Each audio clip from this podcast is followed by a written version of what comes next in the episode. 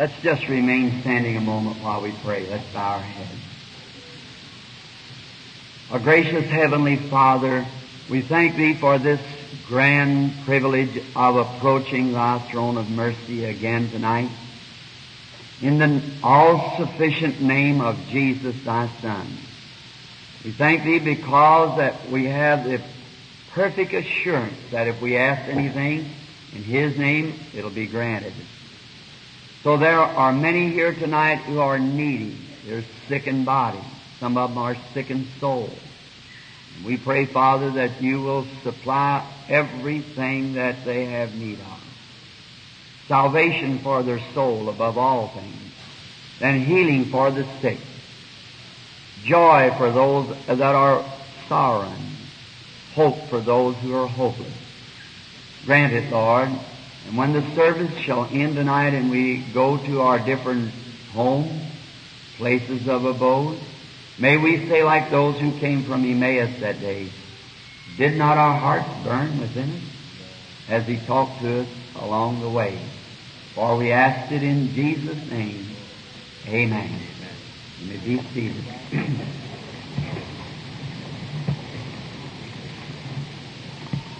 Such a privilege to be back here again tonight in this uh, Long Beach Municipal Auditorium.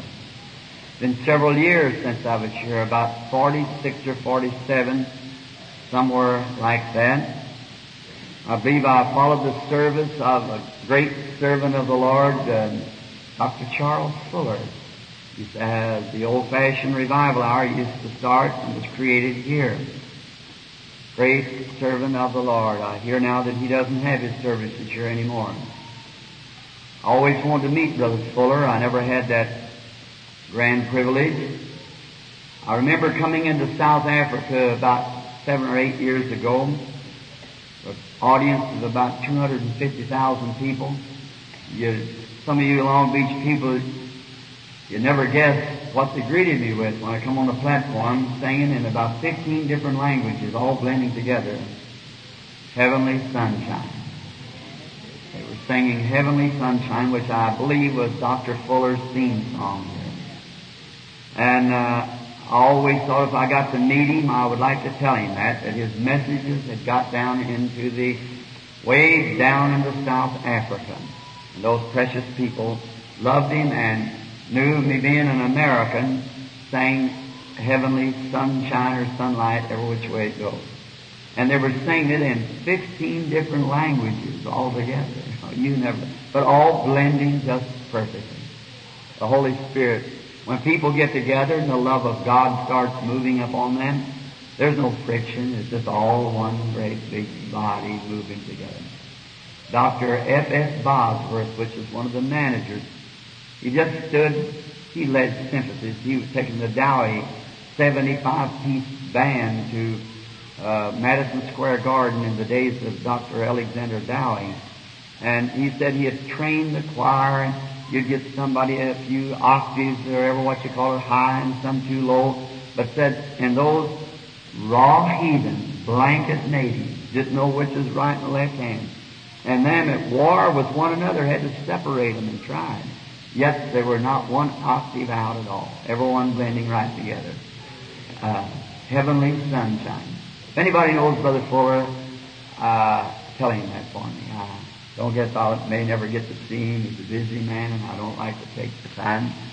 But it was certainly thrilling.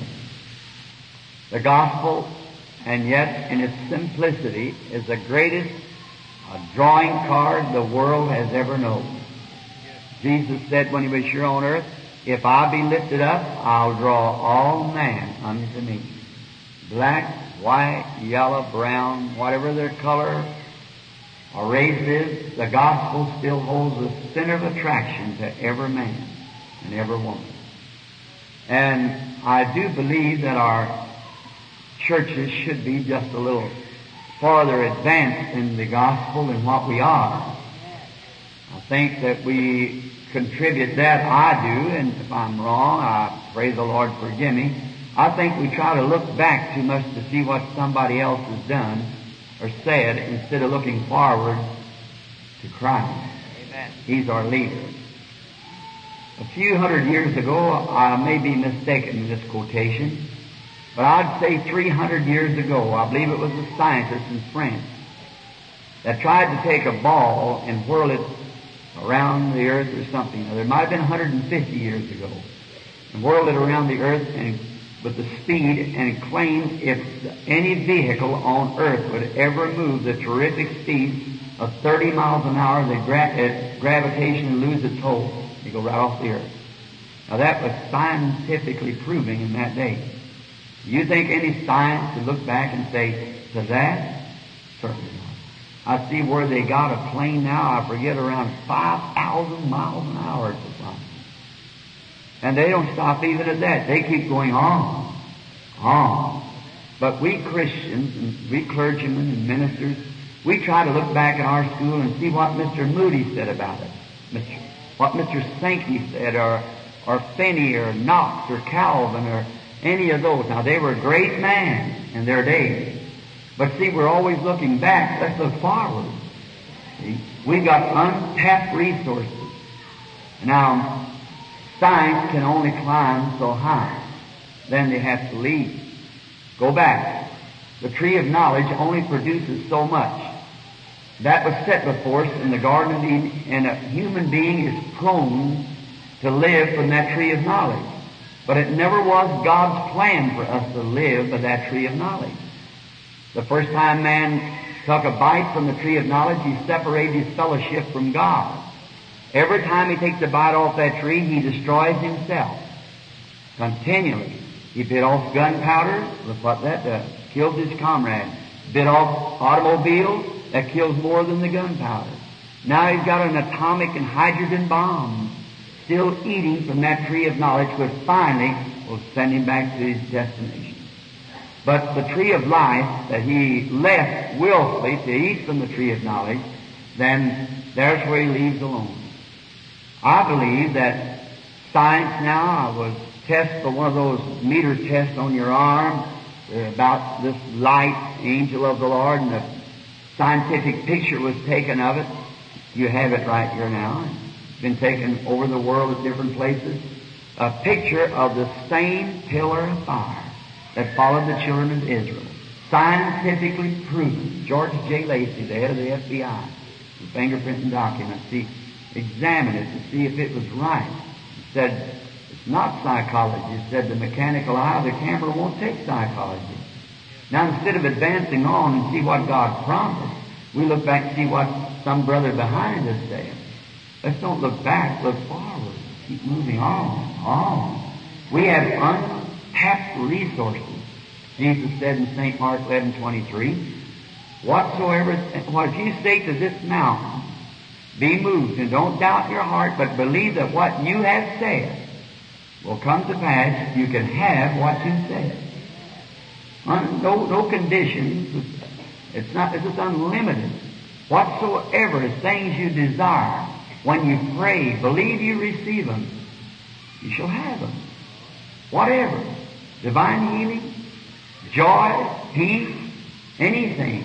Now you say, Brother Branham, what if we'd ask for something that uh, somebody's life to be taken or some evil thing? Well, you couldn't really have Christian faith for a thing like that. It takes a Christian spirit to ask Christian things, to receive things from Christ. You must have, always remember, uh, church, God's words are true.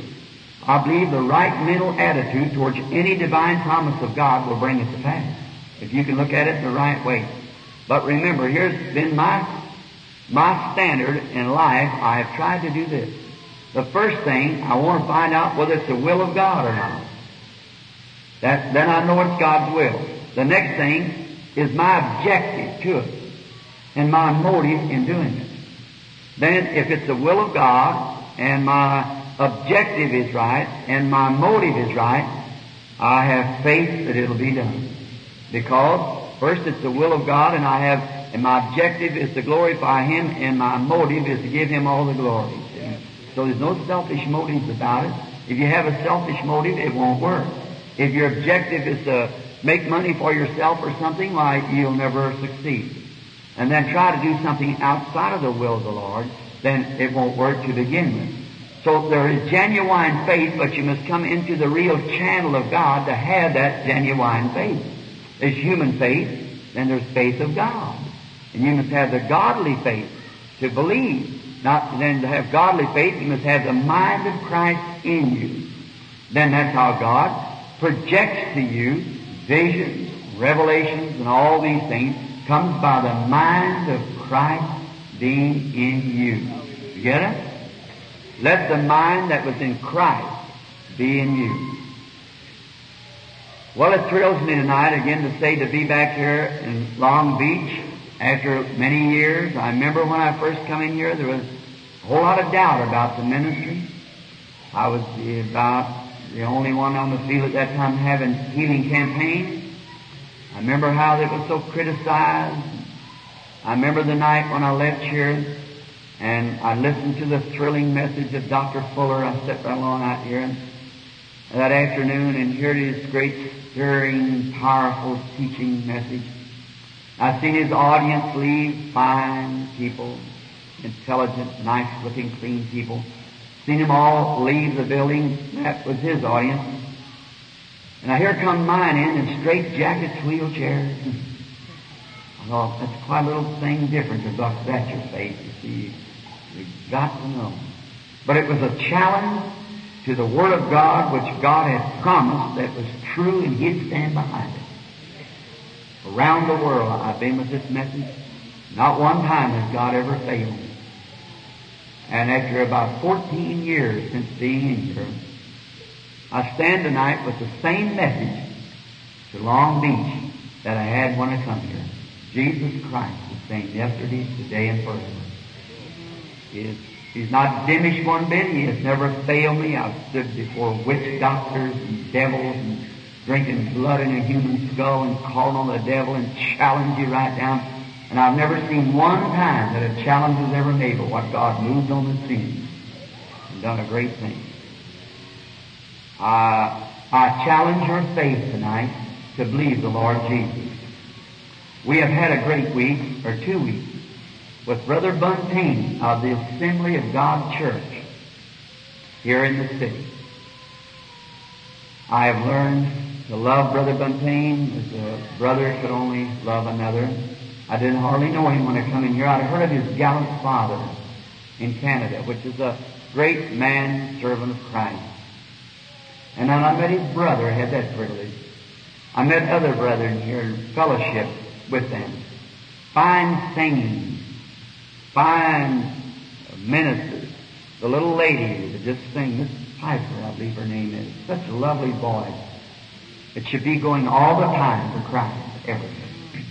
All these things should be working wherein it's a little later than you think. I believe we're near the, am I standing too close to the microphone? Can you hear me better if I back off like this? Is that better? Um, I don't, I want you to hear what I speak, but I don't want to have my voice rebound. Now, the acoustics here is usually very good. Uh, it was the last time we were here. I'd like to come back sometime if it would be pleasing to God, the will of God, and pleasing to the people. And maybe we get such a place as this, instead of just having one church on the sponsorship, have all of them sponsored. And then we could come here for an extensive meeting. I will pray to that end if you'll pray the same. And then, and maybe we could set it far enough ahead of time until the, we could get the precious trustees or whoever it is, uh, overseers of this uh, auditorium now, being they're building one much larger out here, and we could use it sometime for a 10-day meeting or something.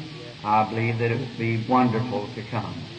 Anything that would be to please or to do something for God. And now, when I mentioned a few moments ago, assemblies of God, now that's just one denominational church. We don't, for myself, as everyone knows, that I was ordained at about 21 years old, and that's been about 31 years ago, in the Missionary Baptist Church, which I have nothing evil that I could say of the Missionary Baptist Church or any other denomination. I've took this stand that if the Catholic Church, a Catholic, a Roman Catholic or Orthodox or whatever he may be, if he's looking to the Catholic Church for salvation, the person's lost. If the Baptist is looking to the Baptist Church for salvation, he's lost. If the Pentecostal is looking to the Pentecostal Church for salvation, he's lost. But if the Catholic, Pentecostal, or Baptist, Presbyterian, or whatever, if he's solemnly trusting in Jesus Christ, he's saved. Because it's by faith are you saved, and that's by grace. See? Catholics can be saved, Baptists can be saved, Pentecostals are saved, because that we all accept what Christ did for us. That's right. It's our own personal faith in a finished work that Christ did for us. Therefore, I have never drawn a denominational boundary or had a barrier. I've tried to reach out, take everyone in my arms and point them to the cross. And that's, dear dying lamb, thy precious blood shall never lose its power until all the ransomed church of God be saved to sin no more. Ever since by faith I saw that stream, thy flowing wounds supplied, redeeming love has been my theme and shall be till I die. That's my, that's my uh, slogan, I might say. And then next, Jesus Christ the same yesterday, today, and forever. Thank you all for all your kindness and mercy and your generous hands that you've shook to me and, and the kind things that you've done in your letters and we're answering just as fast as we can. And the little prayer cloth that I have prayed over, many of them I haven't got out yet. And if you want one, it's absolutely free. Just write me at Jeffersonville, Indiana, and I'll send you one.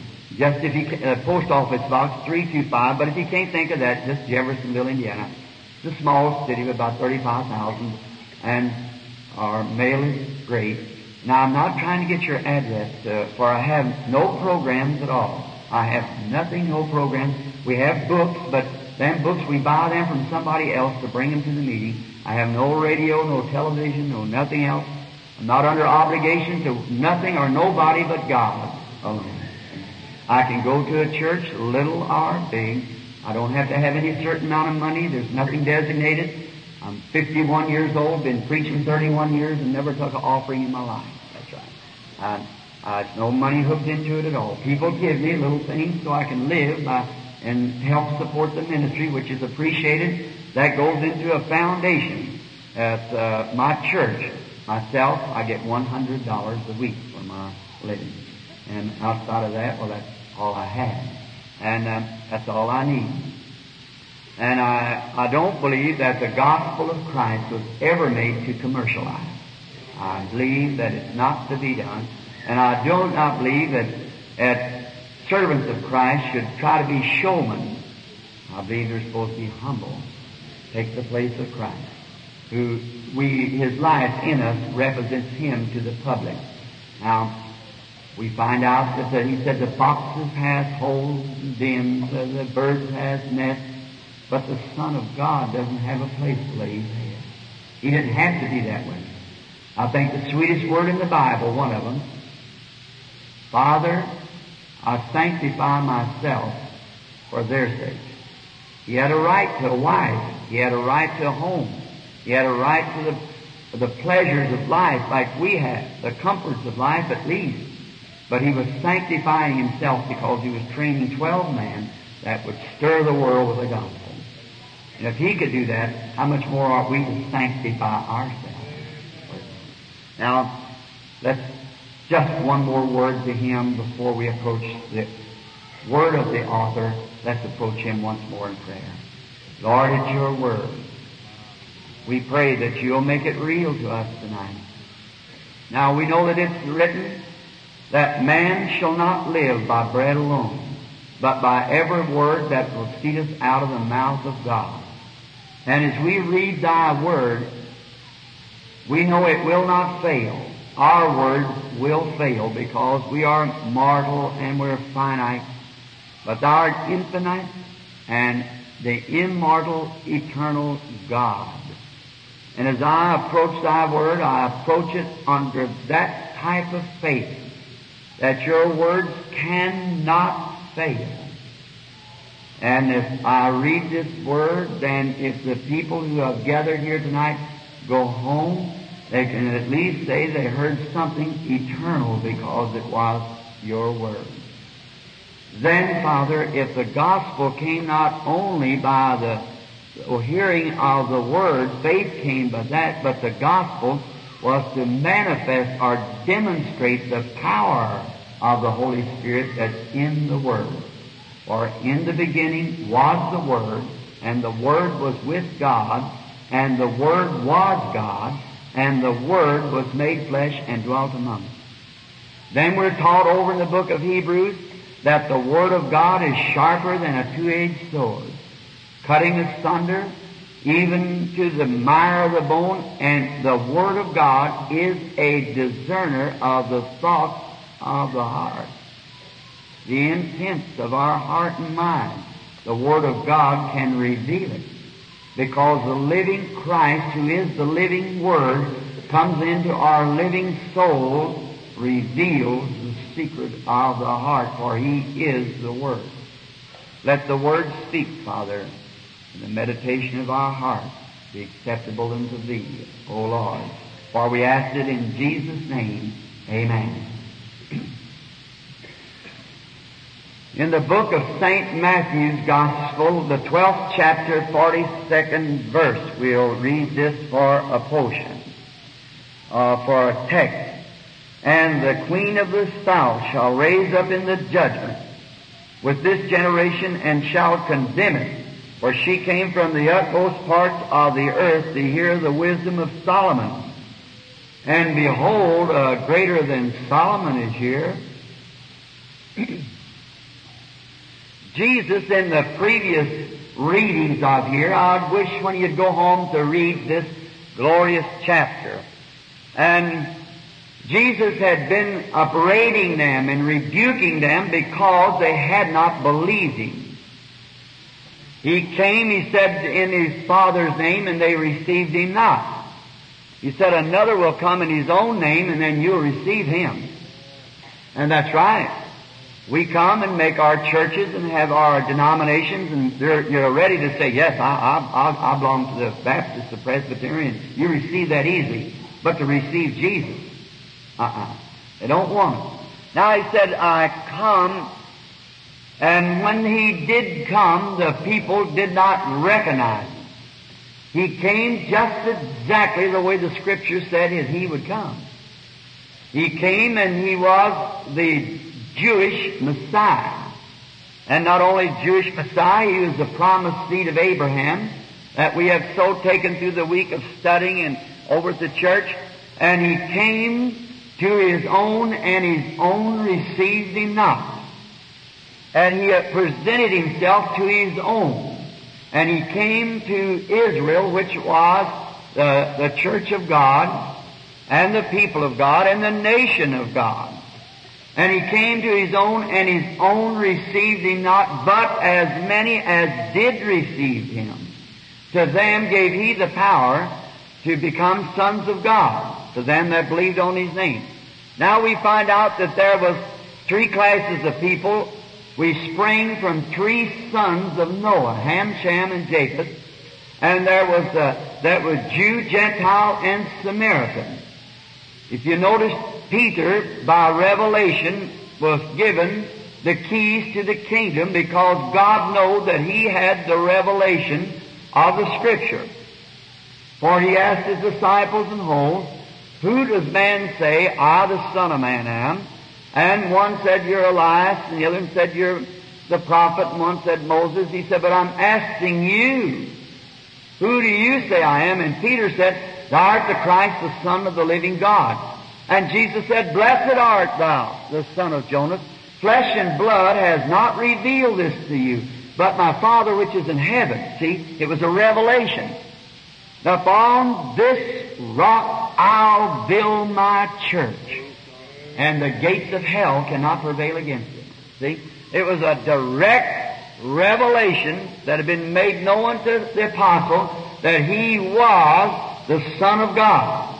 Now, if the church of God still exists, then those in the church has come in there by spiritual revelation. Because that's how we come into the church. But many of us tried to come in into doctrinal theology and so so and all right, but I speak nothing against that. But I'm trying to differentiate between what is really truth and what is part truth. The revelation that God reveals to you that that is His Son who died in your stead, then that's the revelation, who He is. Now, Jesus had come and He had proved to the people by every means that the Scripture had said that He was the Messiah that was they looked to come. Now many of them had drawn the wrong conception of His coming, and that's the reason He was misunderstood. Pardon the expression, but that's the reason tonight He's misunderstood. They draw the wrong conception of what He is.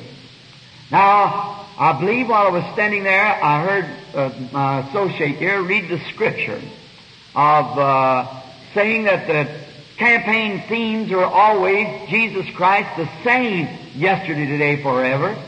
A quoted in Hebrews 13, 8, that uh, Jesus Christ is the same yesterday, today, and forever.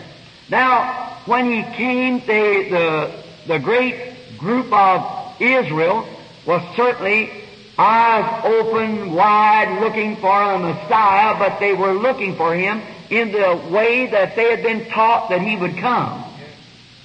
Well, now, any good spiritual thinking or even uh, intellectual thinking person would know that he did not come contrary to the Scriptures. He come contrary to their understanding of the Scriptures. Not contrary to the Scriptures, but they had been taught by their teachers in such a way that the teachers had had the wrong conception of him. And may I not hurt feelings by saying this, but perhaps it could be that way again.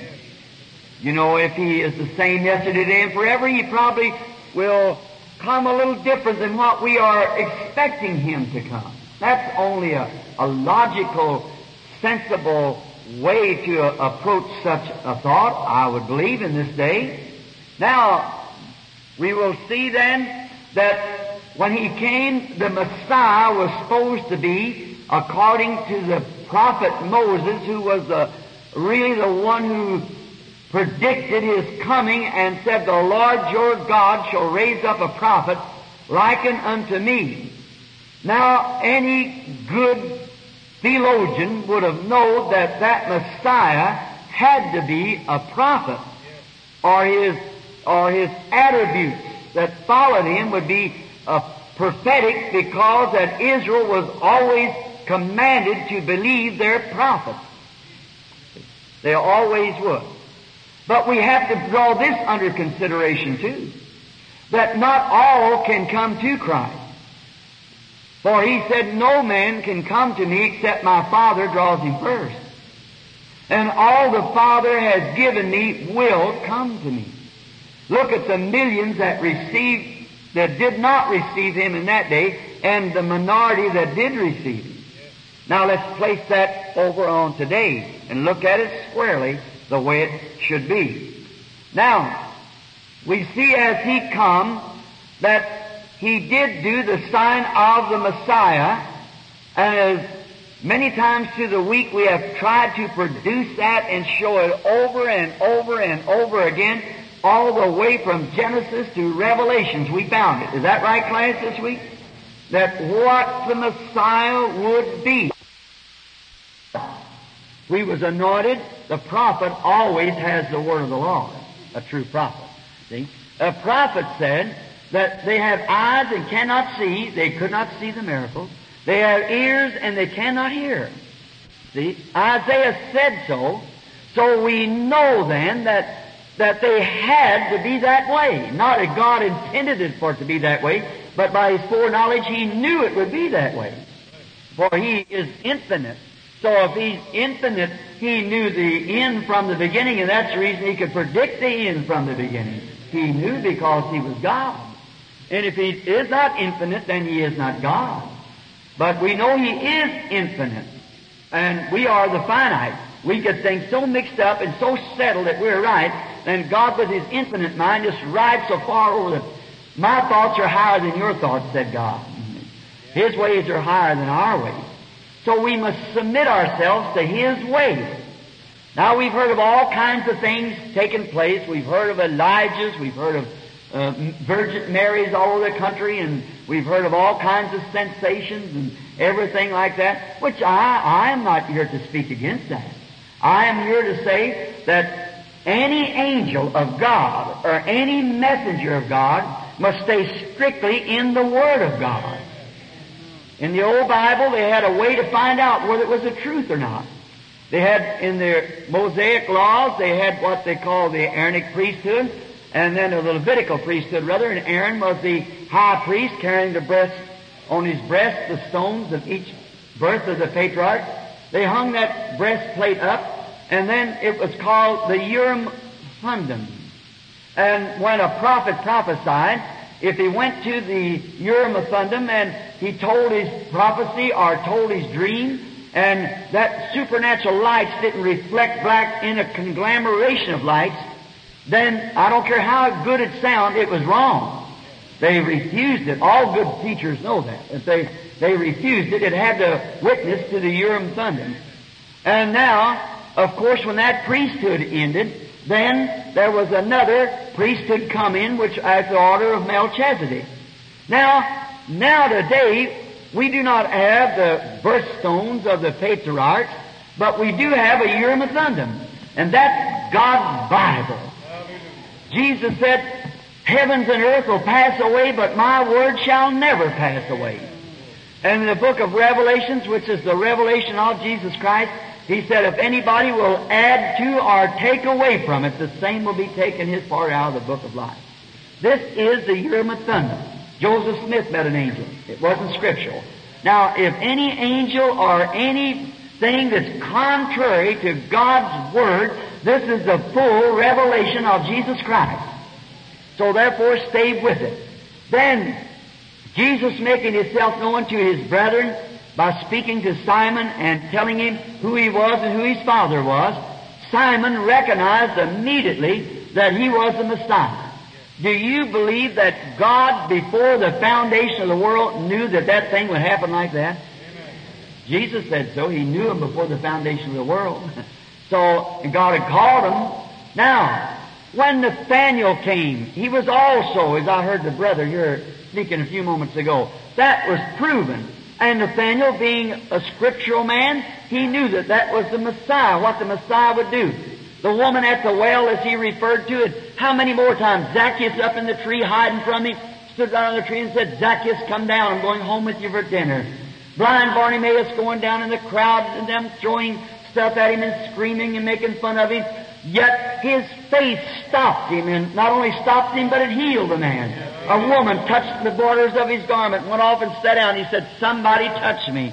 And the apostle rebuked him for saying such a word. He looked around over the audience till he found the woman and told her of her blood issue and said her faith had saved her. Think it was perfect, the sign of the Messiah, and they refused to recognize it. Now, my contentions is, is this on the scripture, that he, he did those signs before both Jew and Samaritan, but not to the Gentiles. Not once because the Gentiles wasn't looking for no Messiah.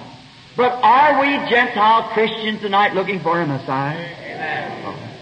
He promised us in Luke, he said that when we seen the sign of Sodom, that's the way it would be at the coming of the Son of Man. You remember that?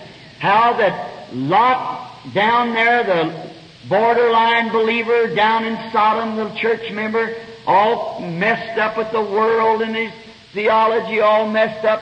But there was a modern Billy Graham went down there and they preached the gospel and brought Lot and them out. But Abraham was already out.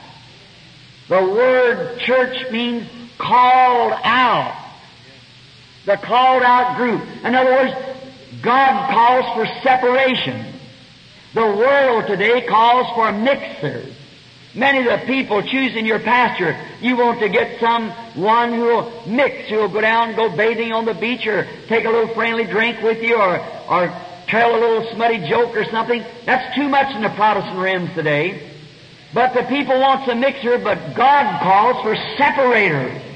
Separate yourself from it. Yoke not up with unbelief. Uh, that's God's way of doing it. The world has a different conception.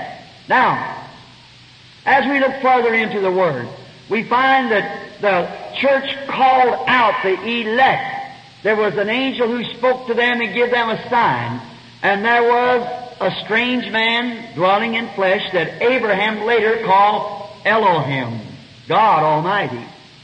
And uh, so he noticed that this man was sitting at his back turned to the tent, and just uh, the chapter before this, God had met Abraham and given him a name from Abram to Abraham, Sarai to Sarah, and princess.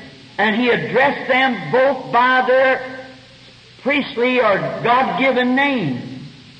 Elohim, H-E-M, taken part of his name, Abraham, from Abram, Ham, part of God's name because he was to be also a father by seed to many nations, a father of nations.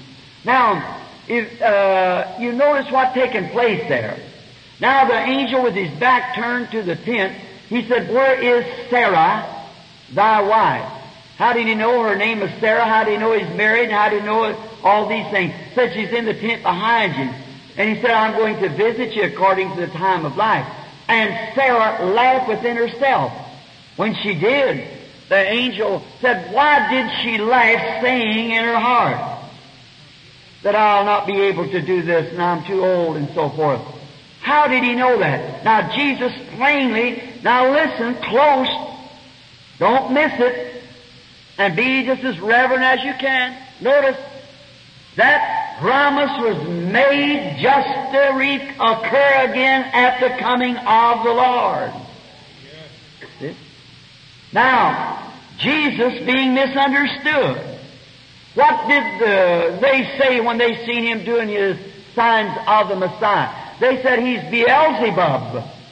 Well now we know that Beelzebub was a devil. He was the chief of the devil. And otherwise they called Jesus in perceiving the thoughts in their heart uh, a fortune teller or a mind reader or something like that, which we know that that is of the devil. Certainly. And it's, uh, it's a perverted, something that's been real, been perverted. The devil cannot create. The devil only perverts what God's created. There's only one creator, that's God. What is a lie? Is the truth misrepresented? What is a, a bad woman? Is a good woman has been perverted. See, anything that's perverted is of the devil. Anything in its original condition is of God. See, God is the only creator and the devil cannot create. He has to pervert what God has created. Keep that in your mind. Now, they called the Spirit of God that was doing these great signs to prove that He was Messiah they call that an evil spirit. And Jesus said that I will forgive you for this. But when the Holy Spirit comes to do the same thing, one word against it will never be forgiven. And this world, neither in the world that is to come. Watch how stern now before judgment can strike, mercy comes first. Then after mercy, then there's nothing. If you spurn mercy, there's only one thing left. That's judgment. Judgment follows mercy after it's been spurned. They spurned Christ.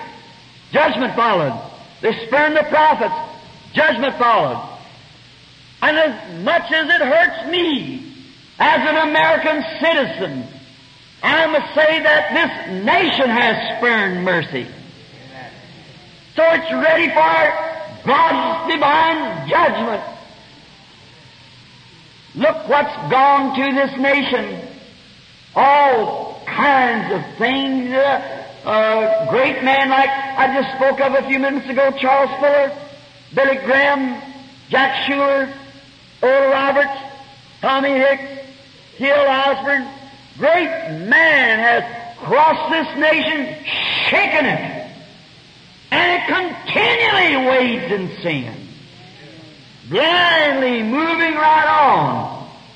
Some of them will be influenced by the, the ministry of these great man and will come in and join church and go right out and live the same way they always live.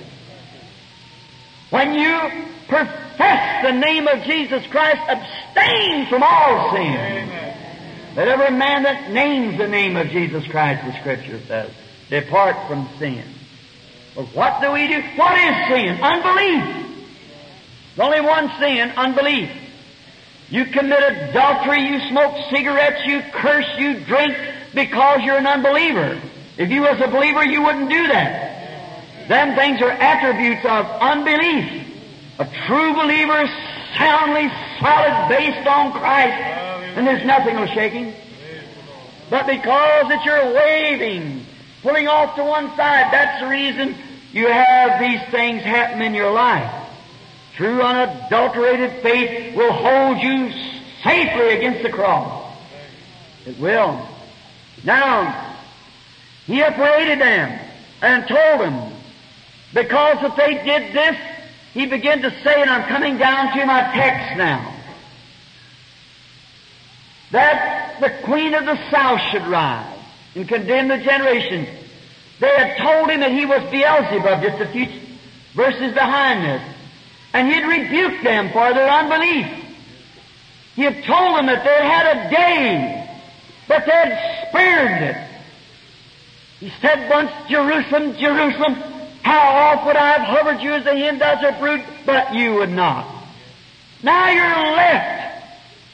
And I believe that the great Holy Spirit in the hearts of men and women in America who are Christians can feel it crying, Great America, America, how oft would I have given you a revival? How oft I would have gathered you together, but you would not. You love the things of the world more than you love the things of God, so there you are. Then there's nothing left but divine judgment will have to fall. Separation from God. Now, we find out that through all generations, God has had gifts. Every generation through the Bible, if I've got many scriptures here that I could refer to here that, that through the different ages that God has had divine gifts. And now I want to say this to the clergyman. I want you to tell me or mention to me in history one time of any historian or any time that God ever poured out His blessings and had a revival, but what supernatural signs followed that revival? Every revival, they've had healings and speaking with tongues and demonstrations of the Spirit in every revival. It's the signs of God. God, where God is, there's signs because God is a sign working God. Jesus never did say, Did you believe me because I had my Father's teachings? He said, If I do not the teaching of my Father, don't believe me. He said, If I do not the works of my Father, don't believe me if I do not do the works. We have went and made schools and Bible schools and seminaries and built fine buildings, but that certainly was not the commission. Them's all right. I can't say nothing evil against them. They played their part. But that wasn't a commission.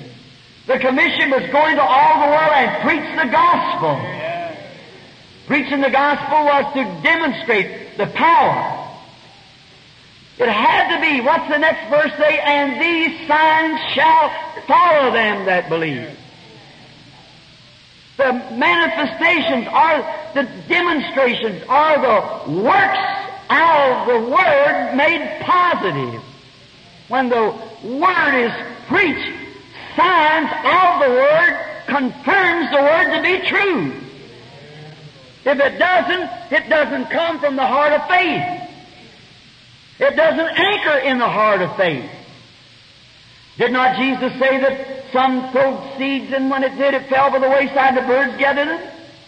Some went in stony ground and riches of the earth uh, choked them out like briars and so forth. And did he say some went over and brought forth a hundredfold? See, you must first let the Word fall in the right type of faith. And in that faith produces what the Word says. Because the Word is a seed. The Word of God, right here, is a seed that a sower sows. And every seed will produce its kind if it's put in the right atmospheres and the right conditions. You can't hide it. You can't hide genuine life. You take natural life, botany life. Let that sun come warm. Now, like in my country, the little seed drops off out of these flowers. They die. They have a funeral procession. The, the skies cry down great big October tears and buries them in the ground. The seed bursts, the pulp runs out. That is the end of that flower.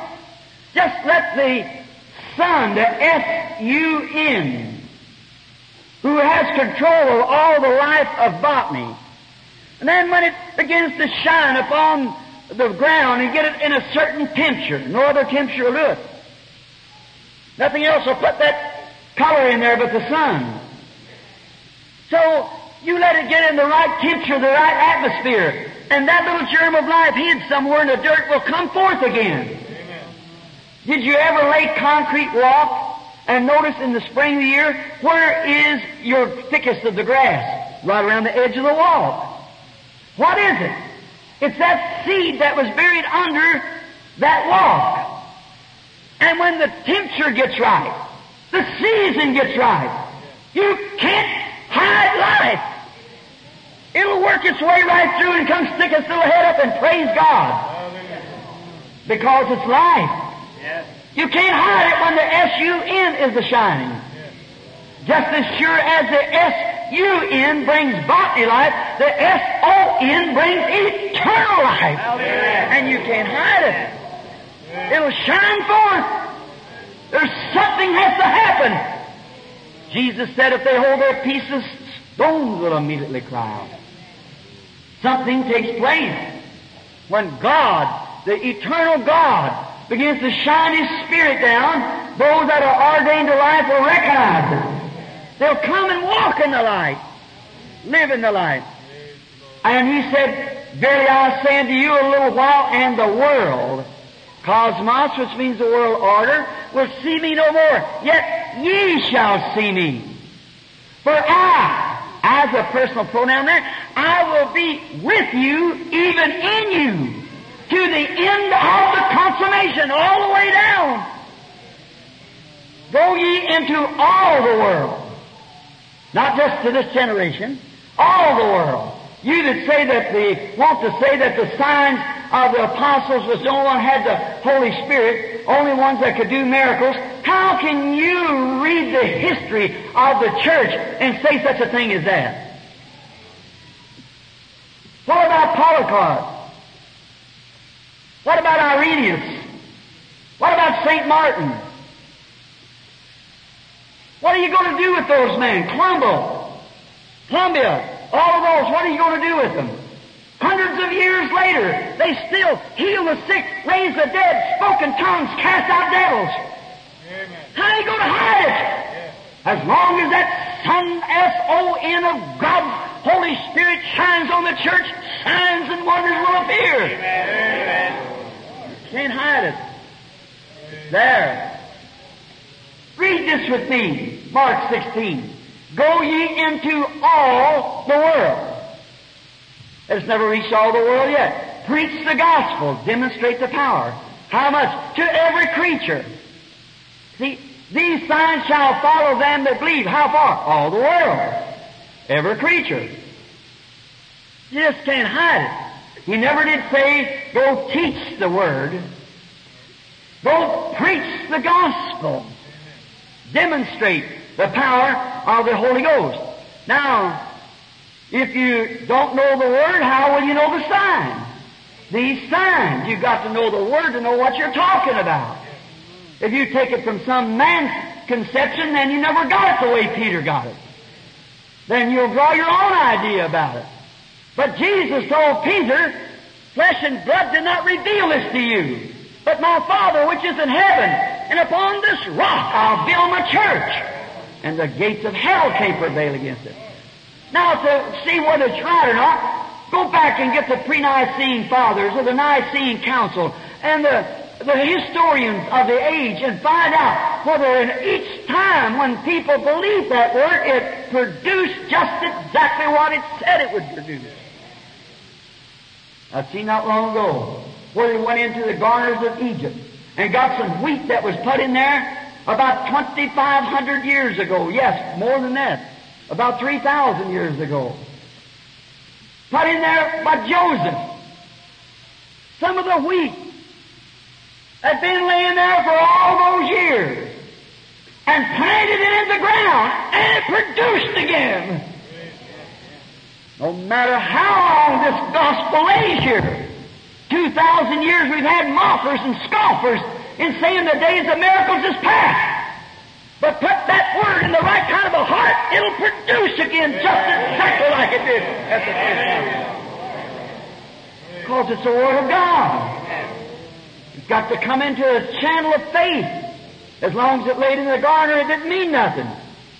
It just stayed there as a memorial. I was surprised in Rome. They've got authentically 19 different nails that were nailed in Jesus' hand. Every one said, we got it. Our church has got it. We got it. 19 nails that they can prove. Well, there's only three. See? Everybody wants a nail. Here not long ago, a great, you understand what I mean.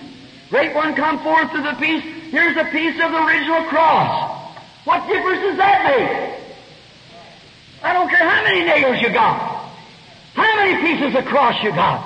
We need to produce this Word again, put it not on a cross, on a nail, but on the living atmosphere of the Holy Spirit. That brings forth the result. God's Word under the right atmosphere will produce exactly what it says it'll do. Amen. It's got to be in the right atmosphere. Though. You can't lay it over a seminary or some Bible school that don't believe in signs and wonders. It'll never ha- it'll never break forth and bring life there. The atmosphere is wrong. But you got to put it in the right atmosphere. What kind of an atmosphere? A surrendered atmosphere. Stay there until it does go to growing and taking life. That's the idea. Denver did say, if I do the teaching of my Father, he said, if I do not the works of my Father.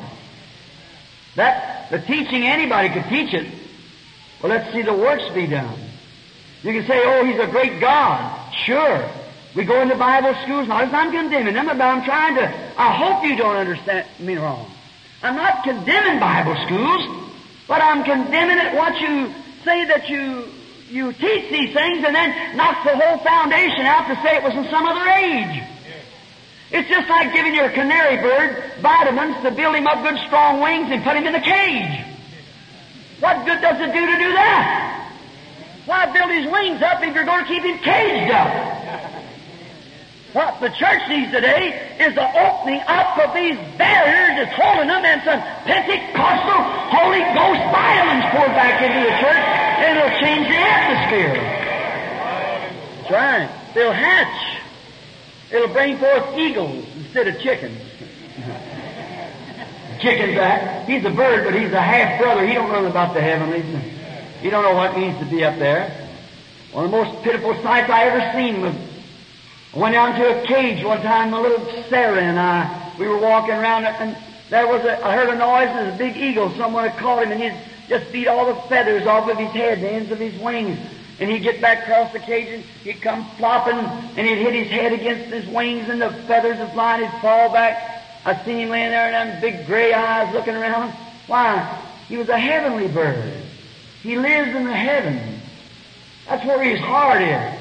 But through the cunningness of man, had trapped him and put him in this cage. And he was trying to beat himself out with his own power.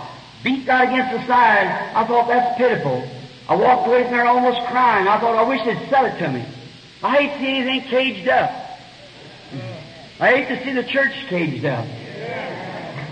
Yeah, just beat yourself to death and everything else with all kinds of soup suppers and dinners and uh, classes and societies and things like that. My, you wasn't born to be like that. No. And I noticed the old fellow, I thought if I could just, I thought, well, that's a pitiful sight. Sarah said, Daddy, that poor bird. I said, yes, honey.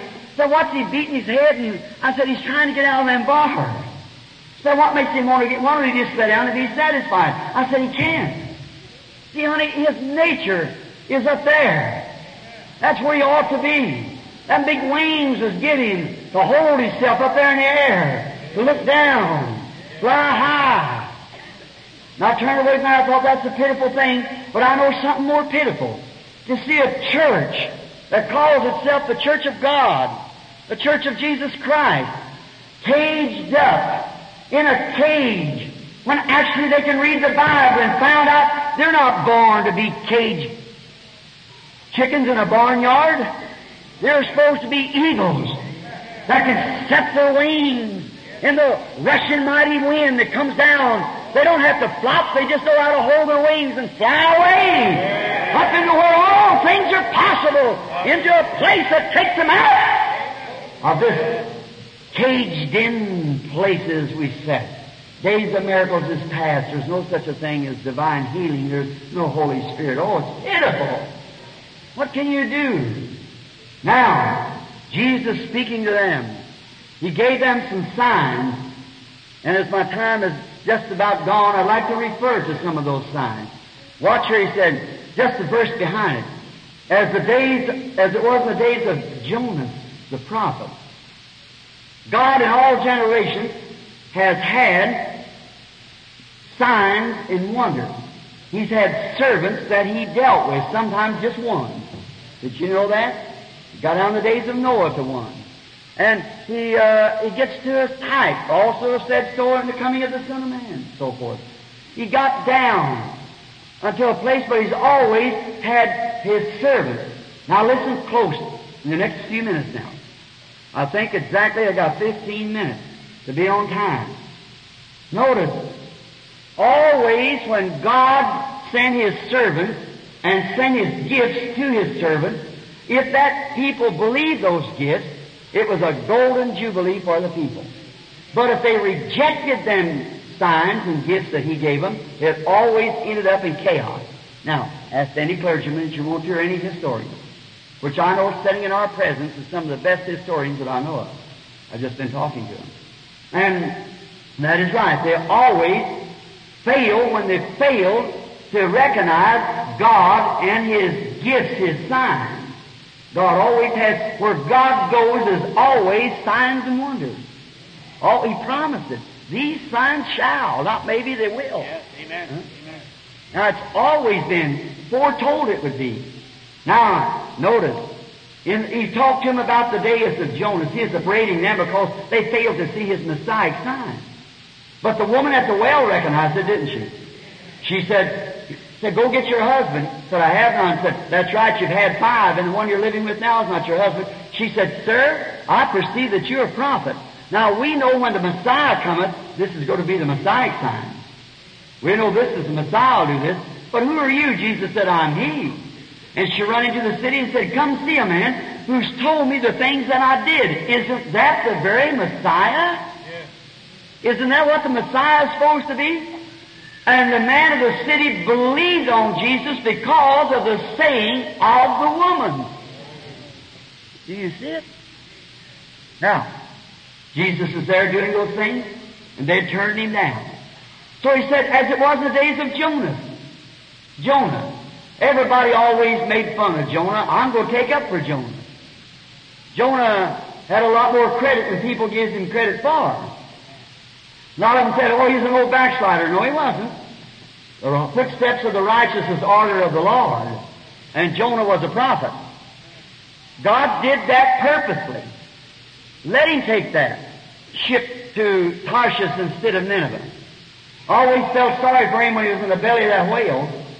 You know, some people always look at their symptoms, saying, look at my hand. I was prayed for it's no better. It never will be like that.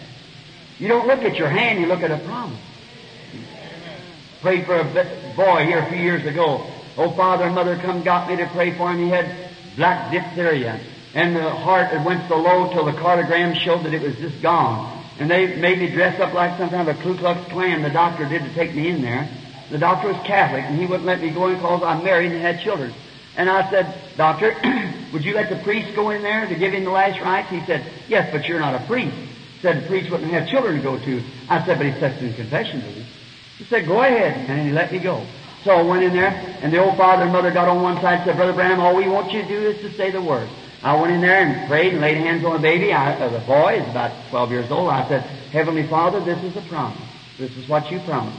I'll lay hands upon this young man now, and I ask for his life because that you promised it. These people believe it, and they sent me to come here. This is all I know to do is lay my hands upon him because you said, These signs shall follow them that believe.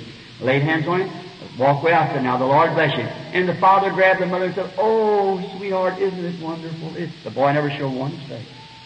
And the little nurse, after the father and mother just crying, hugging one another, rejoicing because the boy's well. See? Well, the boy hadn't changed a bit. And that little nurse said, said, well, uh, uh, sir, do you realize what this is? Said, How can you act like that and your child dying? Said, my child's not dying. My child's living. It's going to live. He said, well, she said, sir, I want to tell you something. Said, you see that electric cardiogram thing? Said, so I don't understand what she said, but that when that hand, or what it was, went all the way down here, it's never been known in medical history ever to come back again. Said, the boy's dying. Said his heart's just beating so many times now to the minute. Said it'll never come back again. And besides, the disease has got him in such a fix, and it, it's so advanced till there's nothing can be done. The boy's dying. And I'll never forget that gallant old father. He took that little nurse, and put his arm around her. She's just a kid, and he said, "Look, lady," said, "I don't blame you. You're you're you study to watch that chart." So that's all. That's what you know. You're studied and told by history and by your doctors and everything, uh, said, you're looking at that chart. That's all you know about it. But said, I'm looking to a promise.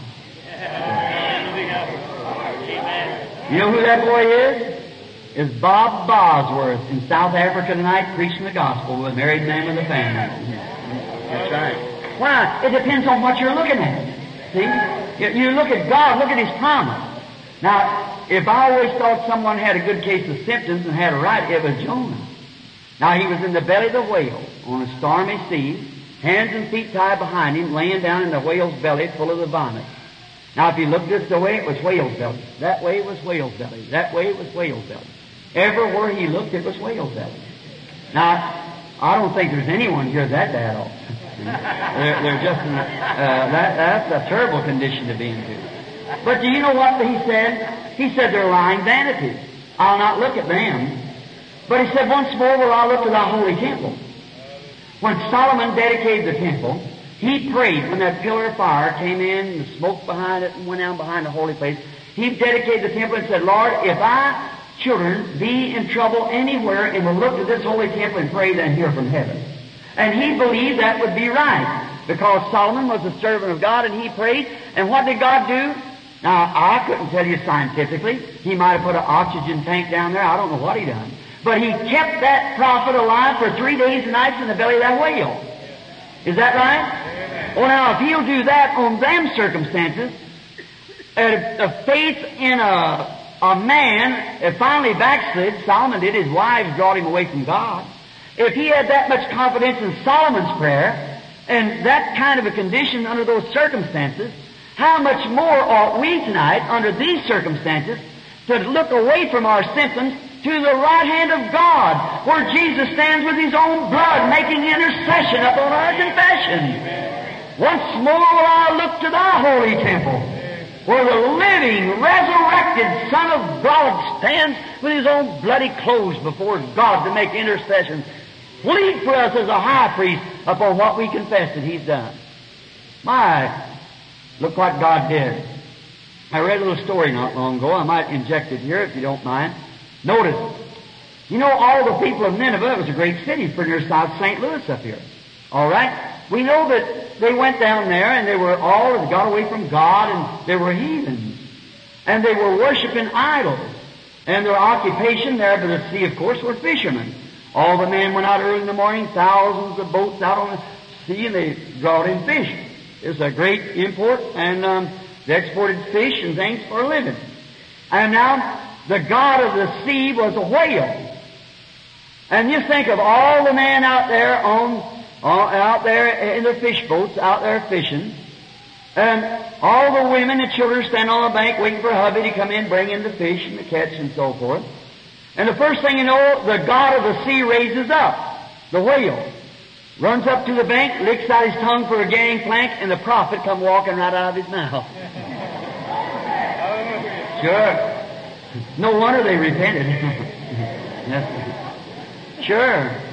They repented because the God had produced the prophet. and they listened to his words because he came there supernatural. And notice, Jesus said that a wicked and an adulterous generation seeks after signs. Did he say that? Right here it is. Biggest verse. A wicked and adulterous generation seeks after signs, and they will receive no sign except, like the prophet Jonah, was in the belly of the whale three days a night, the Son of Man must be in the heart of the earth three days a night. Now what was the sign that a wicked and adulterous generation would receive? The sign of the resurrection. Well now tell me, when did we ever have a more wicked and an adulterous generation? When perverbs is here in California increasing at 20 to 30 percent every year. When in our own government they claim that 35 or 40 percent are homosexuals, as it was in Sodom. Tell me when we ever had any more wicked, while people do things that the ancient people wouldn't think about doing, the cruel punishment. Wicked, unbelieving, unregenerated. Every evil imagination in a man's heart, like it was in the days of Noah. That's the generation he was talking about. A wicked and an adulterous generation will receive what kind of a sign? The sign of the resurrected Jesus. The sign of the resurrection. They would receive it. Nice, says so right here in the Scriptures. Now, then he goes down to the closing text. And as it was in the days of Solomon, so shall it be in the coming of the Son of Man. For in the days of Solomon, the queen of the south come from the utmost parts of the known world to hear the wisdom of Solomon. Now, let's take Solomon in his age just for a moment. Solomon was a great man of God who God gave a gift to. His gift was discernment. How many knows that? Sure it was. All right? And look at all of Israel. How many Bible teachers here know that that was Israel's golden age? Sure it was. They built the temple, they done greater things, there's no wars or nothing. Well, sure, why? They were all with one accord giving praise to what God had done for them. Every one of them rallied around that great gift. And Israel was at peace with the rest of the nation. Let me stop here a minute. If America would take its science and try to find research to cure cancer, or something that would do somebody good, instead of trying to, oh here, I'll change that if America would turn to its gift from God and would receive God's gift that's in the nation now. They wouldn't have to build bomb shelters and things to protect themselves. The whole world would fear this nation. There's only one weapon against communism, and that's Christ. Christ is what communism fears. I was standing there in Russia, or not in Russia, but in Finland, when the little boy, you read it in the magazines and things, when that little boy was raised from the dead. And there, when you're in Russia, when you're 40 miles off of the place you were born, you have to have a visa to show that you got business to be away from 40 miles where you was born. And when that went out over that radio that day that little boy had been raised from the dead from laying there, many of you people sitting right here that wrote that in your Bible two years before it happened when I told you. How many's in here? Tell me they've heard, and I, I told you to write in your Bible that there'd be a resurrection of a little boy that I crossed to the west and all that. How many sure remembers that story? Raise up your hands. Look at that. See? All around a little bit. two years before it happened. There, the little boy, wasn't it just exactly the way it said it would be? Sure. God always does it just the right way. Now, just the way He says it's going to be, that's the way it's going to be. That's the reason His Word, His time, and everything's going to be just exactly like He said it. No matter who's going to believe it, it's going to be that way anyhow. See?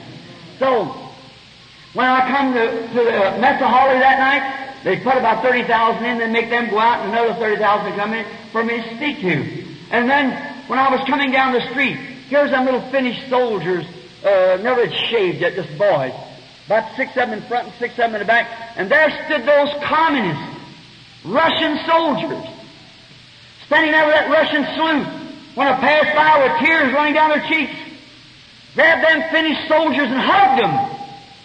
Anything that'll make a Finn hug a Russian and a Russian hug a Finn will change wars and settle forever. They said, we will receive a God like this. A God that's got power. A God that can show Himself God. What it is, our churches that just bottleize it down to a lodge. It's more than a lodge. It's a baptism into the, the body of the living, resurrected Jesus Christ with power. That's the gospel. That's Christ. That's God. Notice Him. Sure. Solomon, everybody rallied around him. Everybody would say, oh, everybody want a card. They said, oh, come see the great gift that our God gives. Come see the great gift that our God gives. When God gave us the gift of the Holy Ghost, that's our gift. The Holy Ghost. God sent us the Holy Ghost. What do we do? Laugh at it. Call them holy rollers. Run them off on the corner. Them they're insane. They're out of their mind. They don't come from our schools. They're nothing but a bunch of tongues people. That's the reason we receive judgment.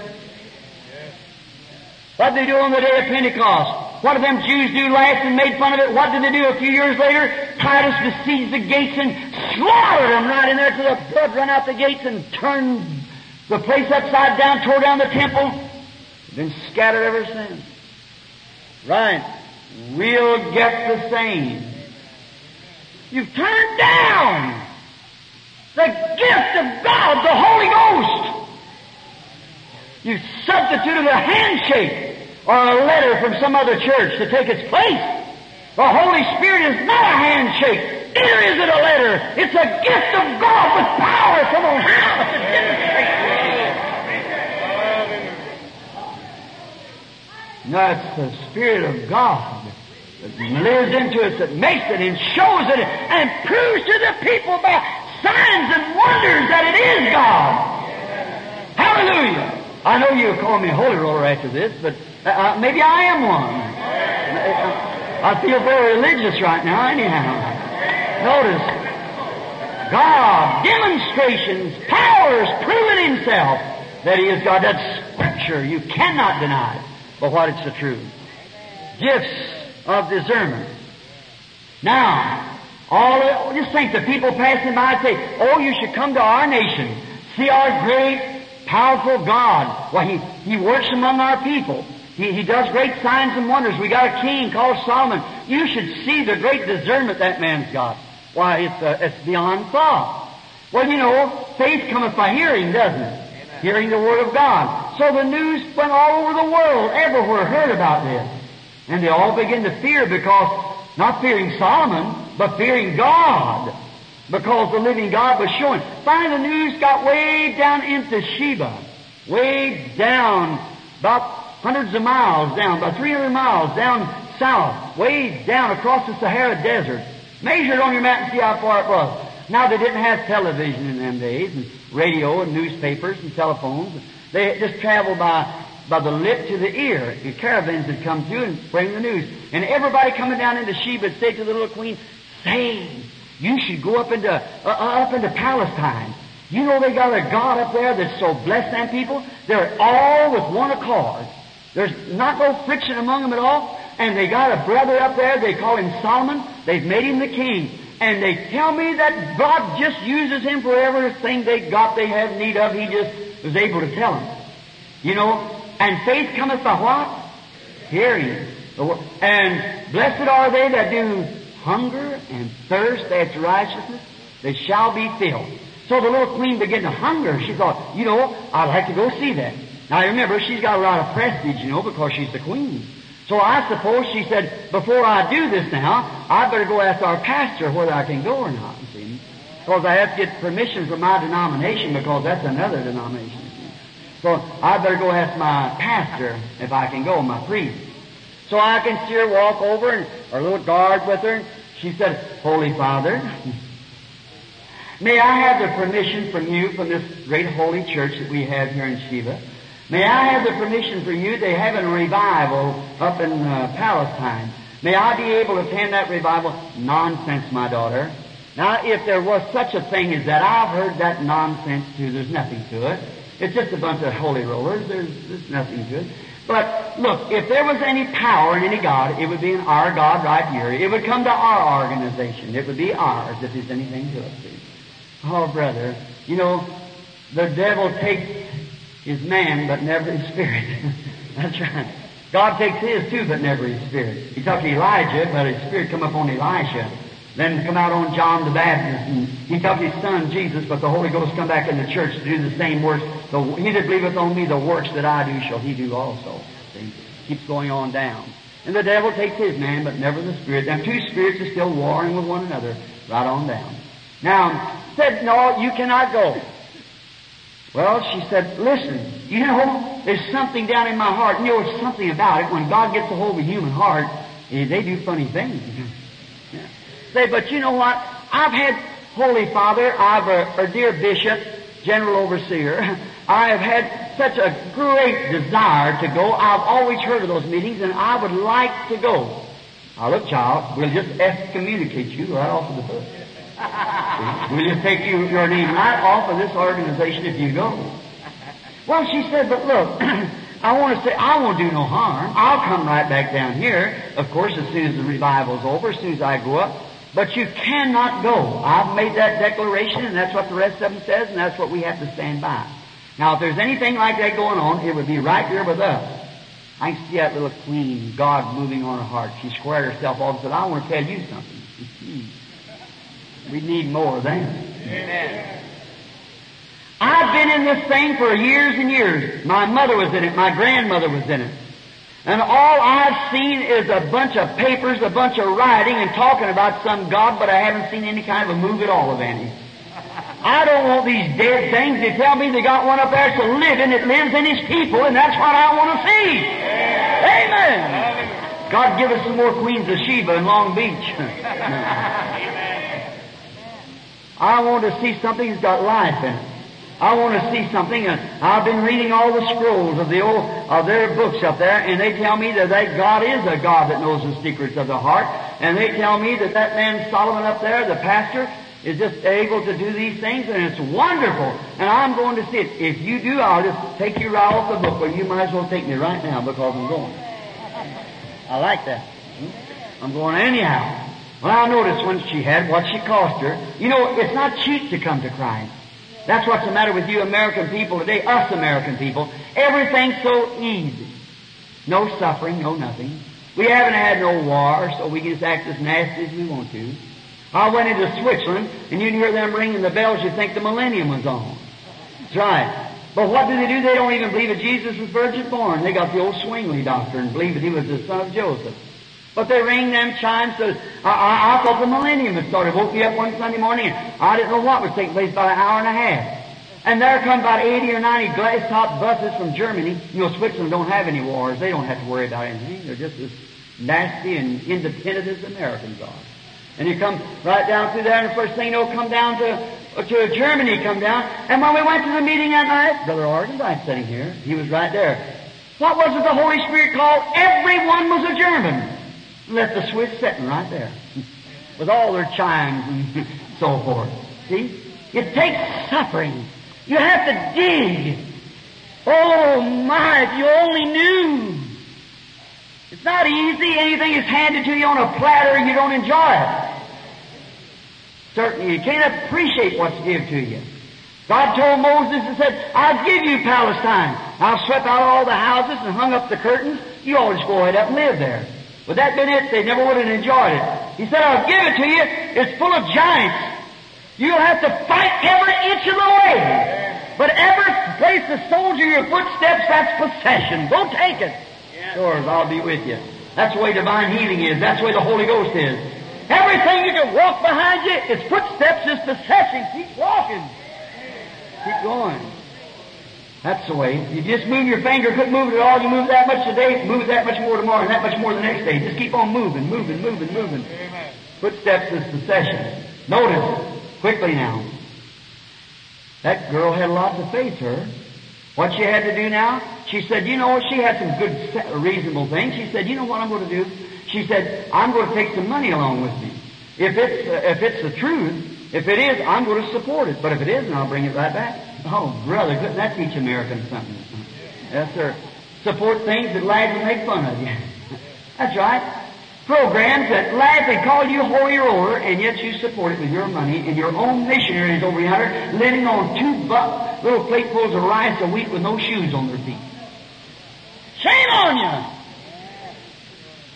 Put your money on something that's got God in it and move it on. Not because it's all flowered up and six million dollar buildings behind it and things like that with theology and take their missionaries up and give them a mental examination by a worldly psychiatrist to see whether they got enough mental powers to be a missionary. God is the one to judge that by the Holy Ghost. Sir, we don't need that stuff. We need God. Notice then, how far can people do we just get away? Now, the little queen, she said, I'll t- if, if it's not right, I'll bring the money back. So she loaded on all kinds of jewels and frankincense and everything. Now look, another thing, what if she'd have thought with all this money, she had to cross the Sahara Desert. And you know, Ishmael's children is out there and they were all robbers. What if they'd overtaken that little caravan of hers, just a few eunuchs and some girls along with her? What would have happened? Well, they'd have robbed her in a minute and took all the money. But you know, if, if God is calling to your heart, you don't know no fear at all. You just keep going. You don't care what anybody else says or anything else. You keep moving when you're hungering and thirsting for righteousness. Remember, too, no wonder Jesus said she'd stand the last days and condemn this generation. You know how long it take her to cross there? It takes three months, 90 days. And she wasn't in an air-conditioned Cadillac either. No, no. She crossed on the back of a camel. To hear the wisdom of Solomon. And Jesus said, a greater than Solomon is here. And the same thing here.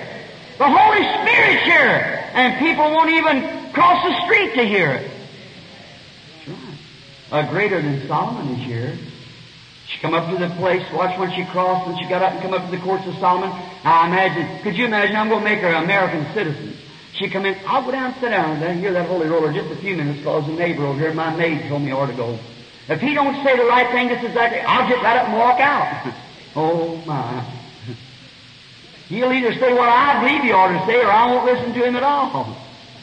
That's where we're standing tonight. Tonight. If he says one thing that my pastor said was wrong, I'll just get right up and walk out. Yeah? Uh, you'll stand with her too in the day of judgment, and then you'll be judged together. See? Far greater than Solomon is here, the Holy Spirit's here. Amen. And she come 90 days on the back of a camel through the hot burning sand to hear the wisdom of Solomon. She didn't come just to go and say, I'll go in and I'll find out, and if I don't like it just right, I'll get up and get out. No, she built her camp right out in the courts. she said, I'm going to stay I'm convinced. I'm going to take the scriptures and I'm going to find out. She done read them all through what God's supposed to be, and I'm going to see if it's right. So I imagine the next morning she cleaned herself up and her little maids and she went over to church and she got her seat and sat down. After a while, the trumpets played, the hymns sang, and Pastor Solomon come walking out. Walked out, and the first thing you know, maybe they had the, the line started, maybe they had a number, or a card, I don't know how they did it. The first one to come up, little queen says, now I'm going to see him. And just go to watch and see where this is right. Now see where that's really discernment. Here come a person up, maybe it was a man. And first thing you know, she's seen that Solomon's just a man. So she said, now I want to see where that God is. I see there's a man, but I want to know where that supernatural God is. So she watched that man. Said, yep, he walks like a man, talks like a man, looks like a man. He's a man, that's all. But now where's that a supernatural coming from? So when this man stood there, the first thing you know, the spirit of the discernment come upon Solomon, and he told him the secrets of his heart. I imagine little Queen's heart began to beat. Ah, the next one, same thing. Next one, same thing. Next one, same thing. She went home that night maybe and prayed out in her tent. Next day she come back, she said again. She said, I believe I'll get a prayer card. so she, or something, whatever it was, I'll go up. So then they got finally her, her number come. Now we could stay a long time on that, but to save time, we're fixing to close. Prayer come her time. And when she finally come up before Solomon, the Bible said that there wasn't nothing hid from Solomon that she wanted to know. Amen. God just poured it down upon Solomon and told her every secret that she wanted to know. Isn't that wonderful? You know what she said? She stood. Now she didn't go back and say, I believe it's mental telepathy. I, I believe it's, uh, no, no. She stood and she said, all that I heard was wonderful. But it's greater than what I thought it was. It's greater because it worked on me. Amen. Jesus said she'll stand in the last days with this generation and condemn it. Because she came from the utmost parts of the earth to hear the wisdom of Solomon. What was it? She saw something real. The world is living today for something real. Don't you think so? Amen. There wants something that's got a foundation. Not long ago, um, and I'll close on this little story I'm fixing to tell you now. I used to hunt in the North Woods. How I loved to hunt. Now, I hunted with a fellow named Call. Very fine man, but he's the meanest man I ever seen when it comes to being cruel-hearted. He would shoot little fawns just to make me feel real bad about it. And I'd say, don't do that, buddy. Don't do it. He'd say, oh, preacher, get next to yourself. You're chicken-hearted. That's what's the matter with you preachers. I said, no. I said, I don't believe it's wrong to shoot a fawn. It's a, I was a game warden for years, and I said, if the law says you shoot a fawn, but just don't do it to be mean. Abraham killed a cow, a calf, and fed it to God. It's all right to kill a fawn if the law says so, but it's not kill eight or ten of them just to make a fellow feel mean, uh, bad. He had eyes just like a lizard anyhow. He, and he, he always, I didn't mean that like that. He's just kind of odd looking sort of fellow. And, and he used to want to make me feel real bad. So he said to me, one day, he was up there, I went up to hunt with him, he had a little whistle. He had trained his little whistle, he could blow it and sound like a little baby fawn crying for its mammy. You know what a little fawn is, the little fella, and call its mama. I said, Bert, you wouldn't do a thing like that, would you? He said, Oh, Billy, said, get next to yourself. That's the way you preachers. You're too chicken-hearted. I said, no, not Bert. That, that's not right. I said, don't do that. Well, he was a good hunter. You never had to hunt him up. He knew where he was at. So we'd go out and we had a great times together. This is a good, oh, he's a dead shot. And so we we hunted of a morning. We'd always put some uh, hot chocolate in a thermos jug back here, and it was about six inches of snow on the ground, good tracking weather. And we went up through the notch and over on the presidential range. It got about 11 o'clock in the day, and it was way up in the season, and when them white-tailed deer, you talk about Houdini as escape artists, you ought to see one of them. So they, uh, they can really get away. And so the brush is thick, and they get under brush piles and everything and hide through the daytime and then graze at night. So then uh, they won't come out unless you just run them out. So Bert stopped a little clearing, about, oh, perhaps as big as the main floor of this auditorium. He stopped about 11 o'clock and started reaching back in his coat. I thought, well, time we'll just have a sandwich and we'll separate and he goes one way and I go another. We've been walking for about three or four hours and right up the mountain and he'd go down the other side and I'd come there and we'd meet him sometime that night at our, at our regular pitch camp. So, um, I seen him reach back and I thought he was going after his hot chocolate. And when he come out, he had this whistle. And I said, you wouldn't blow that thing. He said, looked at me, them lizard-looking eyes. And he said, and he put it in his mouth like this and blowed it. sounded just like a little fawn crying for its mom. And I never, I didn't think it worked. So just about that time, just across the clearing, a great big mother doe stood up. Oh, she's a beautiful thing. And she's close enough that I could just see her big brown eyes. And, and I looked at him, and he looked up at me and grinned like, I said, Bert, you wouldn't kill that mother? And he looked at me like that, and he got down and blowed it again. Now, usually that's unusual for a deer to do that. And when he blowed it again, that mother stepped right out into that opening. Now, that's strange. They won't do that even any time, hardly, especially hunting season after guns is fired. And but she walked out into that opening. What was it? She wasn't a hypocrite. She was a mother. There was something in her was genuine. It was a mother. A baby was in trouble. And she wanted to find where her baby was. It didn't make a difference how much danger was. The danger didn't even bother her mind. I see them big ears now, just standing up like that, like mouth chewing like that with big brown eyes looking around. He looked up at me like that. pulled, uh, we never carried load up in our gun, and so he pulled, put that lever down on a 30 6 180 grain bullet mushroom. He leveled down like that, and I thought, oh my. I thought, Bert, how can you do it? I said, that precious mother after her baby? And I, he, he just kind of sniggered and leveled out. Just a dead shot. I know, boy, within a second or two, he'd blow that precious, loyal heart plumb out of her. Because uh, he was a real shot. I thought, how can he be so wicked? And that mother, given that display of real motherly love, her baby was in trouble. She didn't care about it. And when the boat went out and the gun raised up, the deer saw the hunter. She looked. And she spooked, uh, spooked me, just jumped, you know, just a minute. And she looked at the hunter. But she'd heard that baby. And she knew that her death was right on her. But did she run? No, sir. She'd look and see where that baby was first. Oh, I thought such loyalty. Such loyalty. And that precious loyal heart, Bert, are you going to blow it out of that mother like that?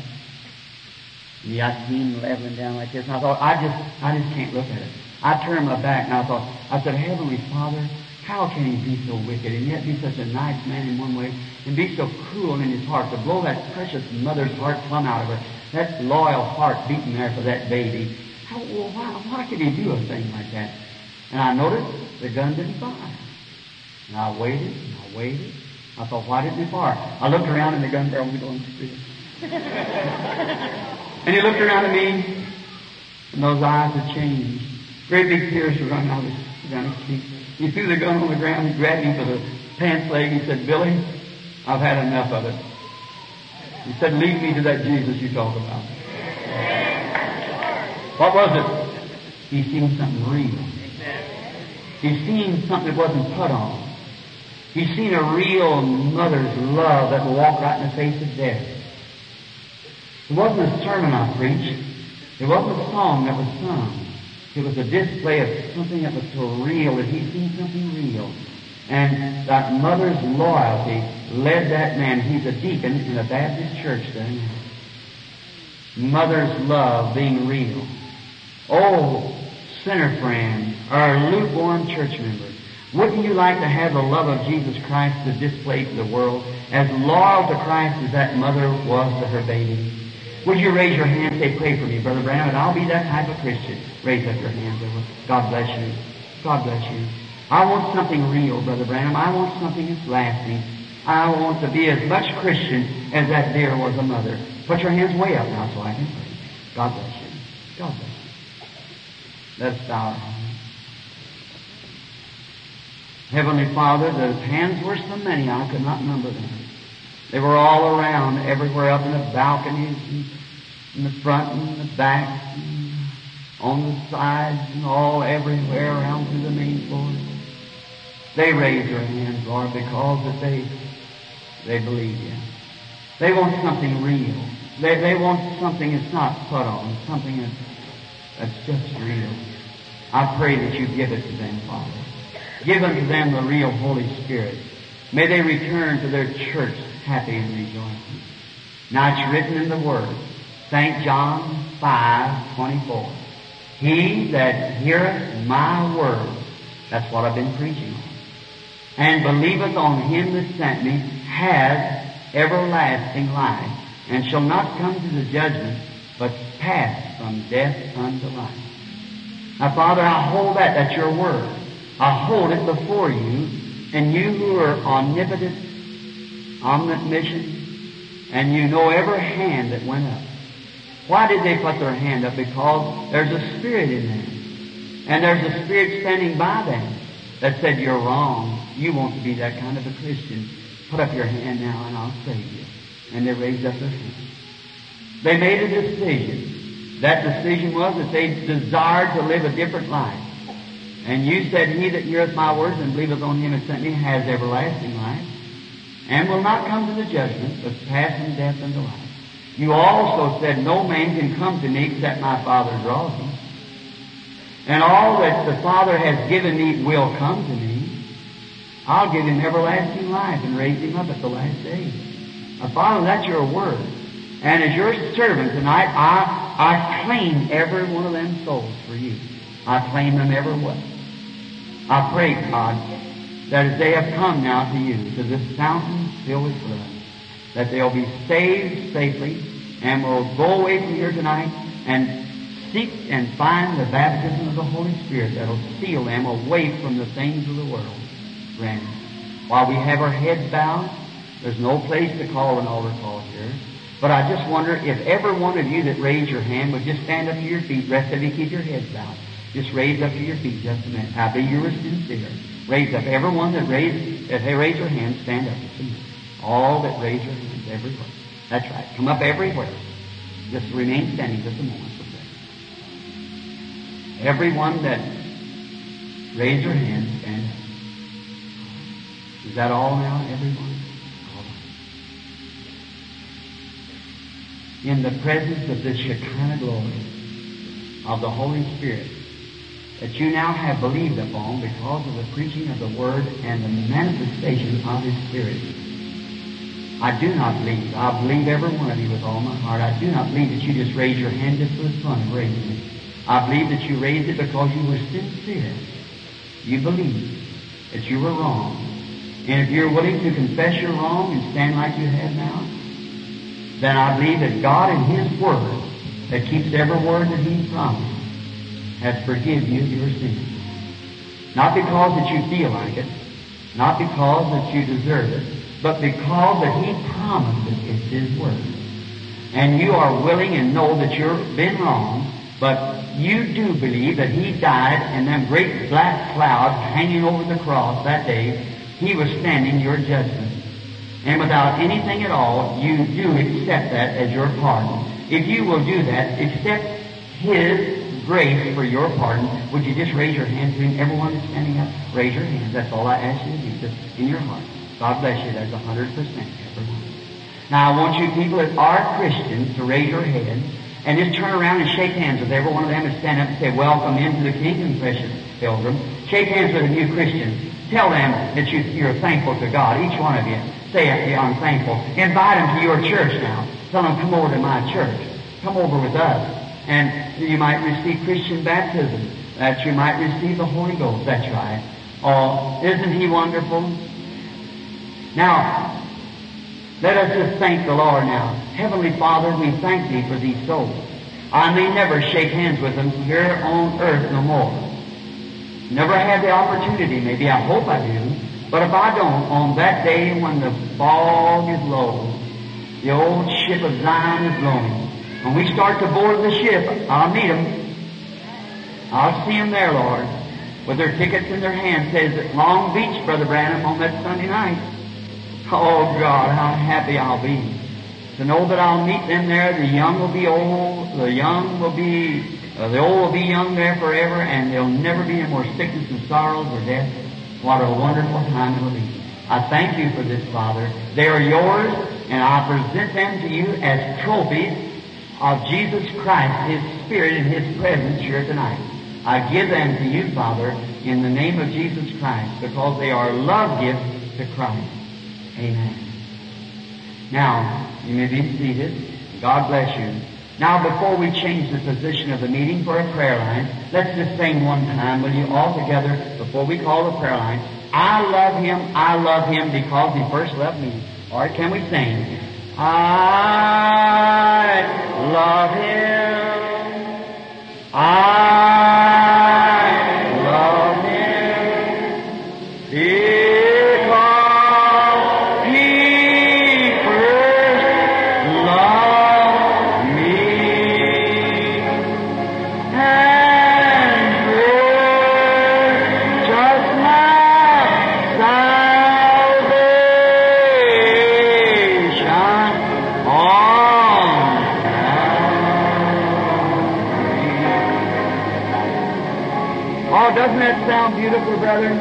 I wish you could be up here and listen to that. Isn't that beautiful? Now I want you to bow your heads and sing it softly and sweetly in your tenor, bass, wherever you're singing. Just sing it the old-fashioned country style now. Ah.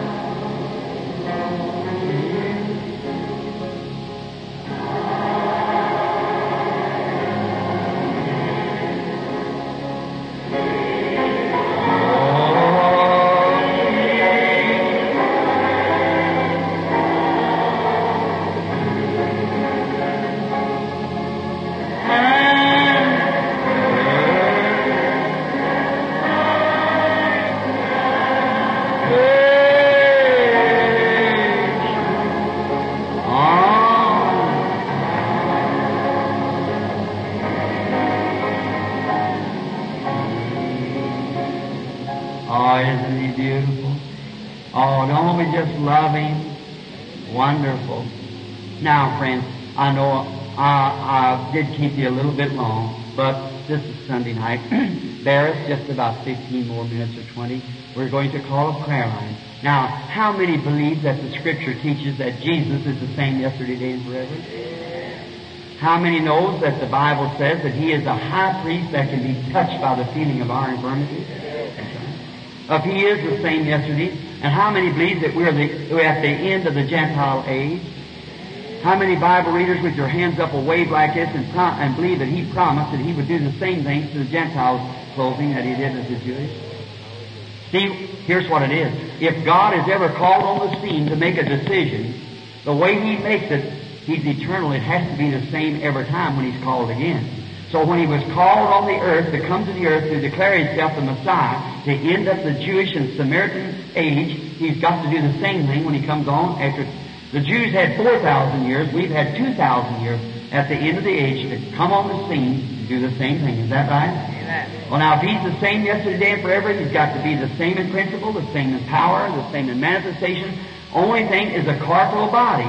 His body is at the right hand of God the Father in heaven, sitting on the throne. You believe that? A high priest. And now His Holy Spirit is here, which the Spirit was upon Christ, which is God, in human flesh. Your flesh, my flesh, as the blood cleanses us, He preaches the gospel through the preacher, prophesies through the prophet, and reveals the secret heart, speaks through tongues and perfect tongues, and everything's setting in order. You believe that? Amen. All right. All right. Now let's call the prayer line. Now, he told me to give out prayer cards, but I'll say I don't know what and where.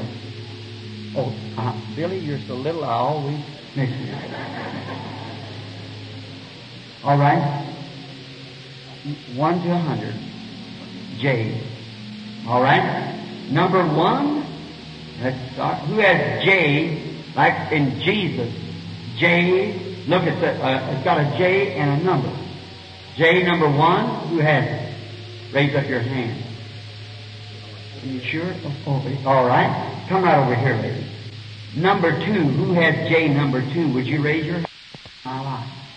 And she's a stranger to me because we could tell her hands that we were strangers to one another. Now, I don't know her, neither does she know me. But now, she's here for some purpose. What is it? Is she sick? Maybe so. Maybe she's here for somebody else. Maybe it's domestic trouble. Maybe it's, uh, it's financial trouble. Maybe it's uh, something else. I don't know. See? I, I don't know. God does know. Now, if she's coming here ordinarily like in healing services, I'd lay my hand up on her and say, God, heal the woman. I'm a believer. I ask it to be done so. Amen. Now, the woman have a right to go away and believe. If she believes that, that's the Word of God. Lay hands on the sick. Is that right? Amen. She'd have a right to believe that. But now, what if the Holy Spirit comes and reveals something to her that's down in her life? Tells her what has been. And if he can tell her accurately what has been, surely she can believe what would be then. Is that right? Amen. Now, how many knows that that's what Jesus did? Raise up your hand. That's what he promised. That's exactly. Now, if he's here, now he's here in the form of the Holy Spirit. Now, this is a panoramic, just like the well was in St. John 4. A beautiful picture again, a man and a woman.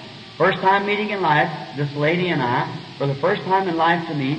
And now it's right here where we've never met before. Now, if Jesus Christ is the same yesterday, today, and forever, now something would have to reveal what she's here for, and she'd know that truth. Is that right, lady? Somebody would have to reveal it. Something would have to come to do it. Isn't that right? Amen. Well, then, if it comes, now, she could say, it's the devil. Then that's up to her. If she'd say it was Christ, there's only, it had to be spiritual power. If she says the devil, then she'd get the devil's reward. She says Christ, she gets Christ's reward. But if she'd say the devil and it was Christ, then what's she done? She sealed herself forever from the kingdom of God. Is that what Jesus said? When the Holy Ghost comes, speak a word against it. It will never be forgiven, no matter who you are. You say, but I preach the gospel, Brother Branham, so than priests. They were raised through generations of priests and they preached the gospel, and Jesus strictly told them. And they lost their lives. Right? Just one way to God, that's all. That's the way of truth and life. Now, you just stand right out here. You don't have to stand. Just stand right back out this way so the people can see you and see me. Now, being now here's like the woman at the well. Now, I, she's not the woman, and I'm not the Lord Jesus, but His Spirit is here, and He know can tell her. Now, if He would, now you say, Brother Branham, what did Jesus do there? Well, the Bible said He had need go by Samaria. I don't know why. The Father sent him up there because he said in St. John 5, uh, St. John 5, 19, Verily I say unto you, the Son can do nothing in himself but what he sees the Father doing. How many know that scripture? Jesus never performed one thing until God showed him in a vision what to do. Is that right? Amen. St. John 5, 19. Verily, verily, absolutely, absolutely, I say unto you, the Son can do nothing in himself but what he sees the Father doing. That doeth the Son likewise. Now, then if this woman with her hand up, if she's a stranger to me and I'm a stranger to her, then if the Holy Spirit, by the promise what I've taught you, will come here and will do the same thing that He did then, reveal the secret of the woman's heart, uh, or do what it is and tell her what, well, something about herself and let her be the judge whether it's right or not. How many in here will believe on the Lord Jesus Christ for your healing and all around everywhere raise up your hands if you'll believe it? There's at least 95%. For some wouldn't believe it no matter what he does. It ain't for unbelievers. It's just for believers. There's some standing in his crowd didn't believe it. That won't hurt the believers. No, they know it's true. I have no more idea what you were here for than, than, than nothing. But God does know what you're here for. If He will reveal it to me, then you'll know where the truth is. Whatever He does.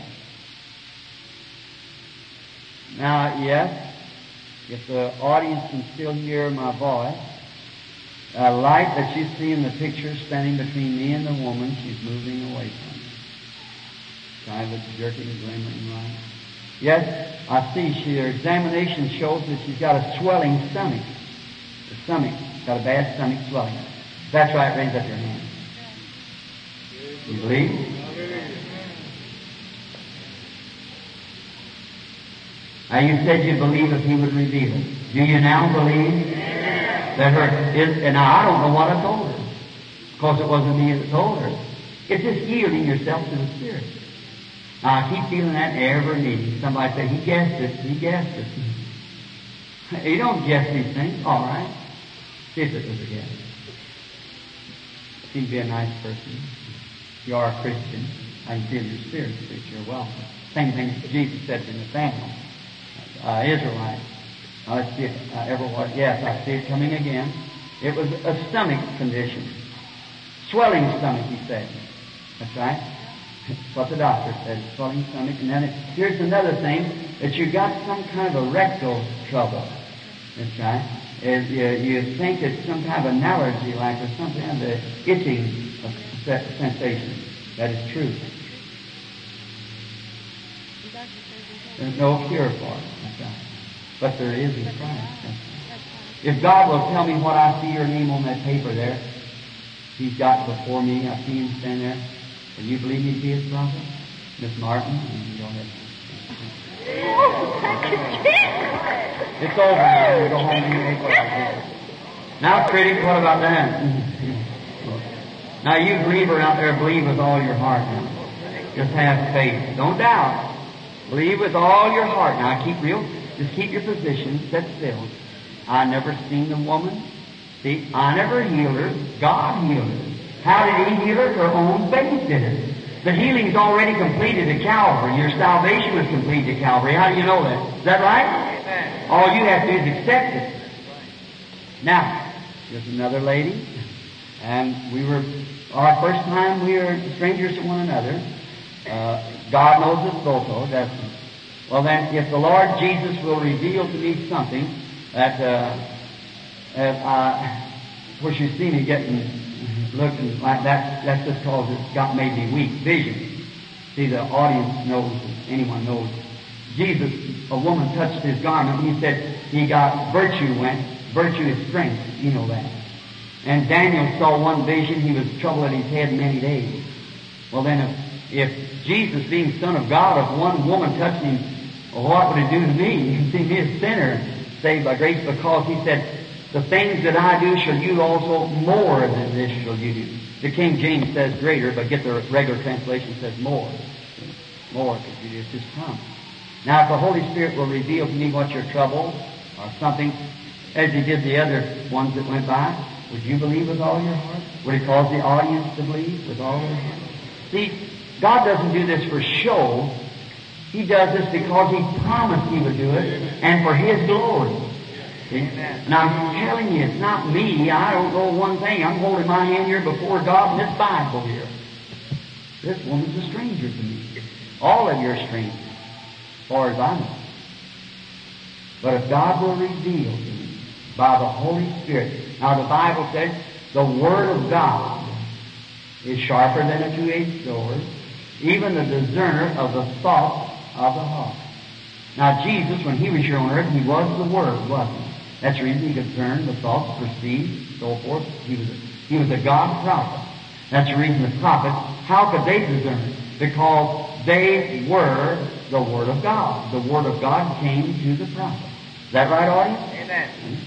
Now, if the Word of God still comes, then the Word of God can, Hebrews says the Word of God is a discerner of the thoughts. His Word, His promise, come into human flesh, makes it a discerner of the thoughts of the heart.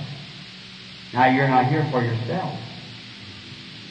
Someone else you're here for. You're a husband. That's right, isn't it? He's in a dying condition. You believe God can tell me what his trouble is? Cancer of the bladder. That's right, amen. Will you believe that God will heal him? I'll pray the same thing. Let me lay my hands on you and you represent him. Lord Jesus, spare this man. Bring this to pass, Father. I ask humbly as your servant in Jesus' name. Amen. God bless you, sister. I don't doubt. You believe that now? Jesus said, as you have believed, so will it be unto you.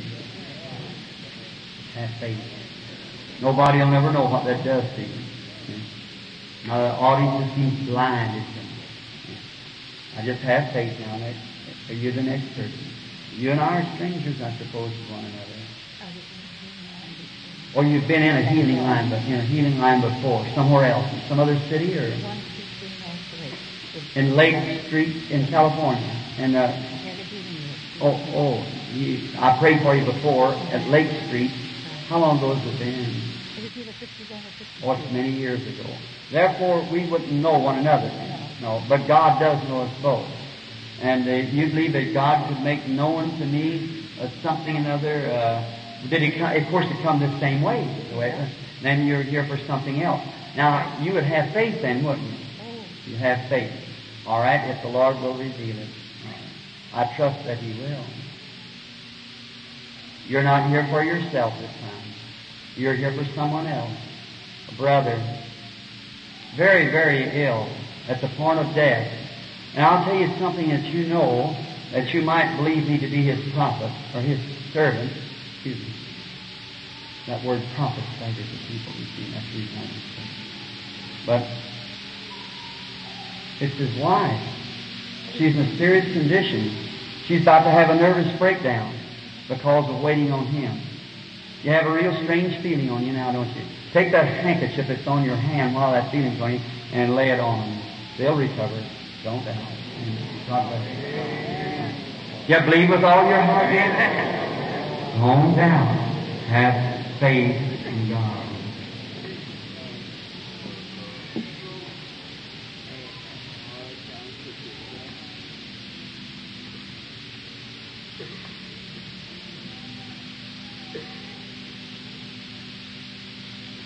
Sitting right there, low blood pressure, lady looking at me. You have a prayer card? You don't. All right, right. He's done called you. That's it. You have to take blood transfusions. That is right. But when I was talking to that woman, something happened to you. A real strange feeling went over you. If that's right, raise up your hand. This little lady. All right? And you said it in your heart, Lord, let it be me tonight. Now stand up if that things are true. Stand up on your feet. Your troubles are over now. Jesus Christ makes you well. I want to ask the audience one thing. What did that woman touch? I do not know her. I've never seen her in my life. If we're strangers, wave your hand to one like this, sister. Wave your hand like this so people know if we're strangers. I don't know you. What did she touch? The high priest. She's 20 yards from me. She never touched me, did she? But she touched something that spoke through me and told her what she was praying about, what she said, and how she felt. Is that right? Do you believe now? With all your heart. Now don't move, please don't. See, if you do that, see, these men standing here, they're watching every move I make. And as soon as they see that I have enough, they'll take me to the platform. So that the move disturbs, see, I'm in contact with your spirit. That's what I'm, I'm trying to do. I'm here trying to help you. If you're, uh, nothing won't go wrong. You'll catch your bus. Just wait, just two or three more or something. Let it. How do you do? We are strangers to each other. I do not know you, but God does know you. If how many is this went through? Has it been enough for a confirmation? Two. Just I thought I had been a dozen. Well, felt not. Maybe it's just me. All right. You, sister. God knows your heart. He knows my heart. But if He will beyond any shadow of doubt, we being strangers to one another, reveal Himself to us, will it make you believe? Will it make the audience believe? How many knows that I, it's totally impossible for me to do that? Let's. Now, with your hands down, how many accept it to be Jesus Christ according to His promise and His word? Raise your hand. That is true, my brothers and sisters. I'm telling you the truth. This is His word. Maybe a little strange from what you've ever seen, but it's His promise. He promised He would do it. I have no idea what you're here for. I've never seen you, so therefore I, I have no idea or what you're here for. But God does know what you're here for. He knows you, He knows me, He, knows all of us. Is that right? But if He will reveal to me something about you that uh, I don't know, then you'll know it comes from Him. You've had something like a stroke bothers you. That's right. You're Swedish, aren't you? Yeah. Uh-huh. Tough for me, though. Yeah. Mm. I can see that water rolling, and I see where you're from. Yeah. You've had an accident, and it knocked you out, and you were out for quite a while, several days and then you're, you still have evil effects from it. You won't have it no more. That turn light right around you. Jesus has healed you now. Go on your road and you may whole. Are you believing with all your heart? Now you say you're looking right at those people, Brother Branham. You're reading their mind. I am not. Here, come here, lady. Touch my hand. If God will reveal to me looking this way what's your trouble, you'll accept it once. Then your heart trouble's less. You just go on your road. Do you believe that with all your heart? Here, the Bible said the angel down there that was a man that was anointed was called Elohim. That he had his back turned to the tent. Is that right? How about if I turn my back and you pray?